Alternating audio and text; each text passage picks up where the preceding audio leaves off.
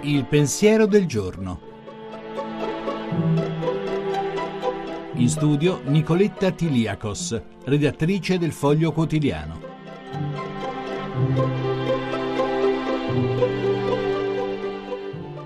L'altra faccia del trionfo dell'individuo, che è la vera cifra dei nostri tempi, è la solitudine, così come la faccia oscura della libertà è l'irresponsabilità. Ed è singolare che di pari passo con la galoppante valorizzazione dell'individuo privo di legami, rappresentato come padrone di sé e del proprio destino, cresca la sensazione nella vita concreta dell'irrilevanza di quello stesso individuo che si vorrebbe metro e fine di tutte le cose. La nostra passerà alla storia anche come l'epoca dei social network, camera di compensazione per tutto il senso di irrilevanza per la paura dell'isolamento che vediamo crescere intorno a noi. Dalla presunta onnipotenza dell'individuo alla sua insignificanza, il passo sembra insomma diventato breve come non mai. In un salmo di Davide si dice Signore, tu mi scruti e mi conosci, tu conosci quando mi siedo e quando mi alzo, intendi da lontano i miei pensieri, osservi il mio cammino e il mio riposo, ti sono note tutte le mie vie.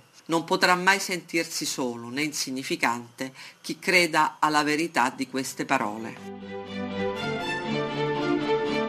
La trasmissione si può riascoltare e scaricare in podcast dal sito pensierodelgiorno.rai.it.